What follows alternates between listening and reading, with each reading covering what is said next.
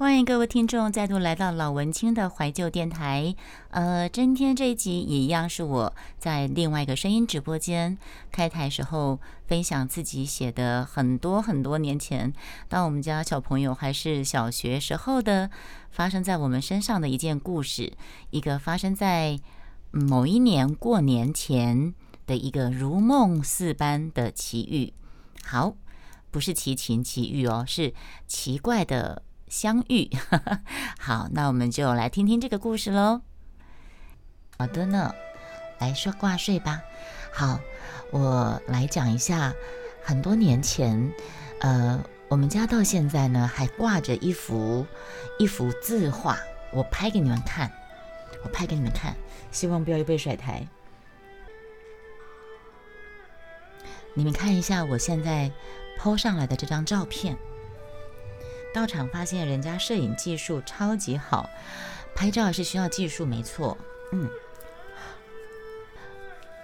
嗯，这个啊是我很多年前，在我当我小朋友还是小学的时候，呃，有一天我要去那个配音的途中，经过台北地下街，然后我跟呃这两幅春。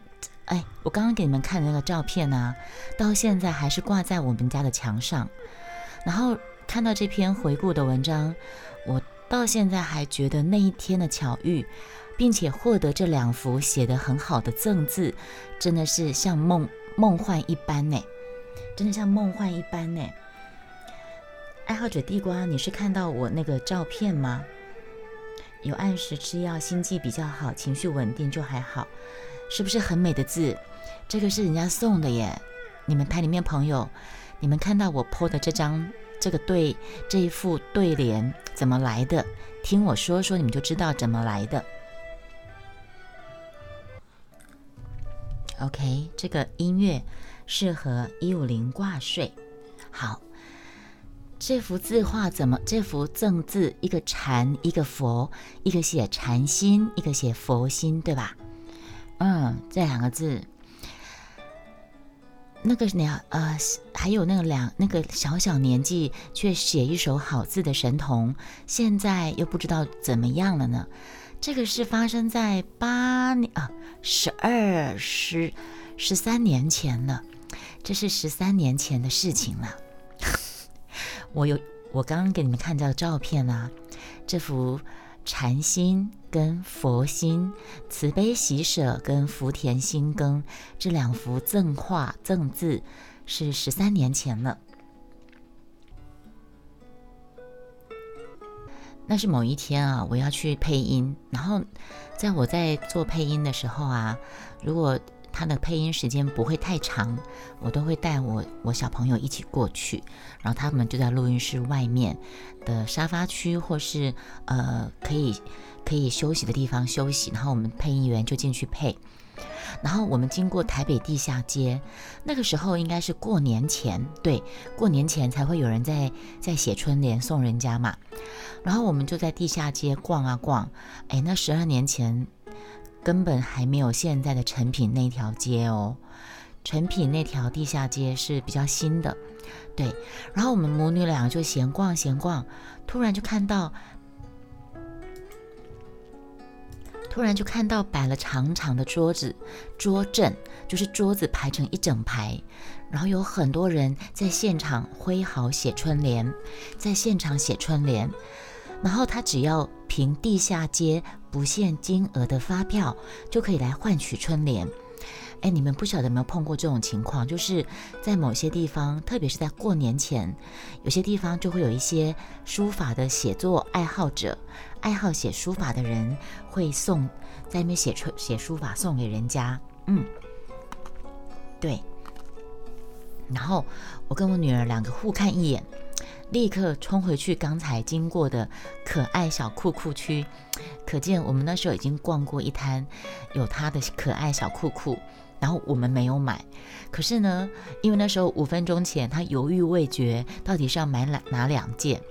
结果我们一看到这个换春联的这个地方是要用呃发票不限金额的发票就可以换春联，所以呢，我们母女两个。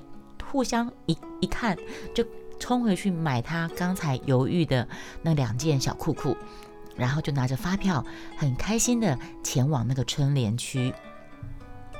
如果爱还在，如果爱还在，我在呀。OK，一开始吸引我目光的就是以下这幅，一一个是你们知道我刚才抛给你们看的这个照片，呃，佛心跟禅心，佛心写慈悲喜舍，禅心写着福田心耕这两个字。呃，吸引我目光的就是这一幅。那一位，他是一个白发老先生，他拿起红纸，大笔吸满金墨，他行云流水的，很快就写了一个佛心，然后再换上另外一支黑笔，沾另外一支沾了黑墨的笔，写上慈悲喜舍。我先前看到那幅已经被别人拿走了，那我之前看到那幅是写禅。禅心福田心耕，然后等到排到我的时候呢，他是写佛心慈悲喜舍，他是现场写的哦，他现场写的，嗯。结果那个老先生他看我，他看我就就说，要不要再写一对啊？啊，他就他看看我，很期盼的看着别人拿走那那一对，他就跟我说，你要不要一对？我说好啊。然后能够一对当然好，然后我们母女两个就很很开心的一直狂点头，点头如捣蒜。就看到他摊开另外一张纸，大笔一挥，一个金灿灿、意境十足的禅心就出现在我眼前。所以你们看，他先是写一个佛心、慈悲喜舍，然后我看到我很期盼能够。得到一对，他就现场再马上另外写一个禅心福田心耕，就是你们刚才看到的那个那两幅那一幅很漂亮的大红春联，然后上面写个金金色的墨水写的禅心跟佛心，黑色墨水写着慈悲喜舍跟福田心耕，嗯。那正当我赞叹的眼光看着那两幅春联的时候，我女儿就叫我看看旁边现场另外有个小男童。那个小男童在写什么呢？我喝个水。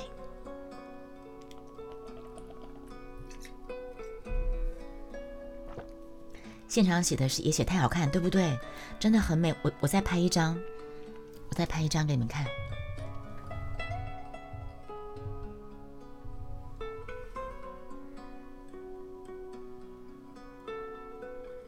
是不是很漂亮？他真的写的很棒。你们再看一下这张，这张是我还没有裱框之前，我刚才传的第一张是已经裱完框了。那这，然后这这张照片是还没有裱框之前。你们看这两张是不是很美？他现场写的哦，现场写的，免费送的哦，只凭那个地下街的发票，十二年前，发生在十二年前。一五零睡了吗？还没有睡的话，可以看一下，睁开眼睛看一下那个字，真的很漂亮。嗯，那正当我赞叹眼光看着这两幅春联的时候，我女儿就叫我看现场一个小男童。那个小男孩他正拿着小拿着毛笔写一个老鼠的“鼠”的 Q 版毛笔字。我看那个小男生大概四五岁模样。他个子小小的，他是跪坐在椅子上，可是他可爱的小手拿着那只大毛笔，显得非常的突兀。他才四五岁，他个子不够高，所以他是跪坐在椅子上面。然后他拿的大毛笔，他四五岁，那个大毛笔比他的手还要大。当时我还低声的问我女儿说：“他是不是他用描的啊？”然后我女儿说是他自己写的。因为我过来说他已经写好那个老鼠 Q 版的老鼠的那个字，接下来的一幕却让我叫，却让我看傻了眼。那个四岁小男孩他写写上瘾了，你知道吗？他就摊开一张张红红纸，握笔沾墨，迅速的在纸上写下一个个的福字、春字，还有招财进宝的合体字，还有恭贺欣喜等等。你们知道吗？他大概四岁哦，他运笔的架势，还有那个下笔那个气势，完全不像四岁小孩子，而且他速度之快，每一个字不到十秒钟就完成了，每一个字不到十秒钟就完成，真的是太神了。在那个刹那，我有个错觉，那个根本就是一个老练书法家的身体，错置在一个稚气的男童的脸蛋，就是一个。应该是有一个老练的书法家的灵魂，错置在一个稚气的四岁的男孩子的身上，那种感觉。哎，我是为了一五零放这个音乐，就要跑掉了。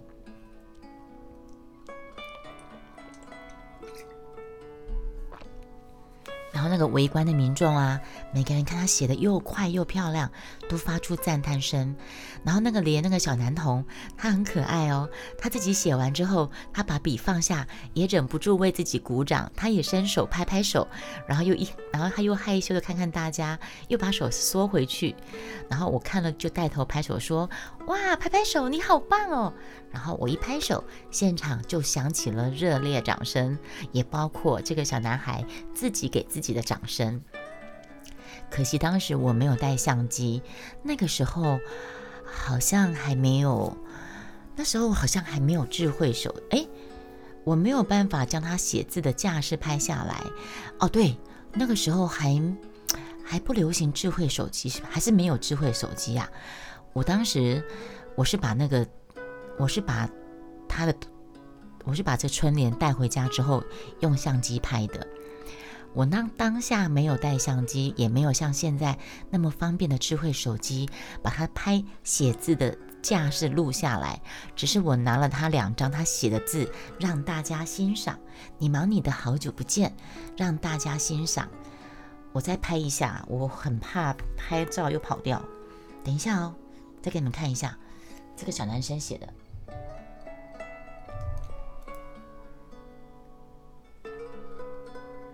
晚上好，你忙你的。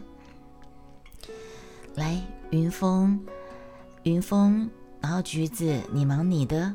艾妈，艾妈，欢迎加入直播间。来，你们，哎，一五零在啊，我以为你跑掉了呢，因为刚才名单里面把你的名把把一五零吃掉了。你们看，艾妈。我刚才前面讲的是十二年前，我带我们家小朋友在台北地下街过年前吧，他有举办那个凭发票就可以送春联，然后呢，有一个老白发老先生写了这篇，写了这个对，写了这副对联送我。艾妈，你看是不是很漂亮？这个是我拿发票换的，十二年前，如今这这幅对联。我被我拿回来之后，把它裱框，拿去给师大那附近有那种裱框的裱成框，到现在还挂在我们家客厅，真的很漂亮，对不对？对啊。然后你看那个宝招财进宝跟那个福，是一个四岁小孩写的，小孩四岁小孩写的耶，而且他写好快，他每一张都写的大概三很几秒钟就写完了，对，好。那为为什么我会说这是如呃如梦一样的奇遇呢？所以我就哎妈，所以你看他写的很漂亮，对不对？所以我就把它裱裱成框了，就把它裱成框了。那小孩子他写了很多，我就拿了两拿了两张，对我拿了两张。好，等到我。我不是说我们是配音，我配音工作之前先经过台北台北地下街，看到有人在拿发票换换春联，我们就去买了女儿的小裤裤，然后就换了春联，然后看到白发老先生他写了这个春联送我的这个对联，后来变成表框在我们家，然后也碰到这个小男生四岁左右，我觉得他根本就是有那个老书法家的灵魂住在他身体里面的小小男孩。等到我配音工作完成，我应我女儿要求，我们再度来到台北地下街，想再看看这个神童写春联。你们知道吗？奇怪的事情，直直的一条街，我们从头到尾就是找不到春联的桌阵，就连我女儿买小裤裤的摊贩也不见了。我们两个人绕了两圈，就是找不到。找不到就是找不到。对，当时觉得这个很像什么？很像故事里面的南柯一梦。两个多小时前所发生的一切是真实存在的吗？翻看，我翻翻看包包，我春联还在，可是摊贩呢？摊贩不见了。然后我女儿买的小裤裤也还在包包里面，可见我们刚才两个小时前在台北地下街确实是有碰到这么一呃一长串的桌桌子摆着，在写春联送给。凭发票来兑换的人，可是我们两个小时后从录音室出来，再经过台北地下街，要再去找刚才那个摊子的时候，已经找不到了。我们绕了两圈，从头走到尾，绕两圈还是找不到。所以呢，当时觉得真的好神奇呀！我就很失望的跟我们女儿说：“那就当做是一场梦吧，拜拜。”谢谢爱妈送的小黄猫，拜拜。所以呢，其实我只我当时是觉得说很浪漫的想法，或者是有一点迷离、迷离，不知不知怎么回事，怎么解释，我就说，哎，就把它当成是一场梦吧，反正就人生如梦。其实我知道台北地下街纵横交错，四通八达。当初我们可能是从这个地下道下去，可是后来我们走的可能是另外一个方向的地下道，应该是这样的关系才会遍寻不着。因为你们知道吗？台北地下街就曾经名列台北最容易迷路的迷宫之一呀。所以你要跟人家相约，绝对不要约台北地下街，你们宁愿约台北车站平面上的东三门啊、北二门。呃，南三门之类的，也不要约台北地下街的什么店门口，因为你很可能会找不到。对，迷宫真的是迷宫。嗨，拜拜。所以我知道是这样的关系才会找不到，但是这段插曲也为我们当年的年尾带来这些故事趣味，就把它当成是一个如梦的奇遇吧。嗯，好。这是我念的一个呃很多年前的一件小小的事情，跟大家做个分享。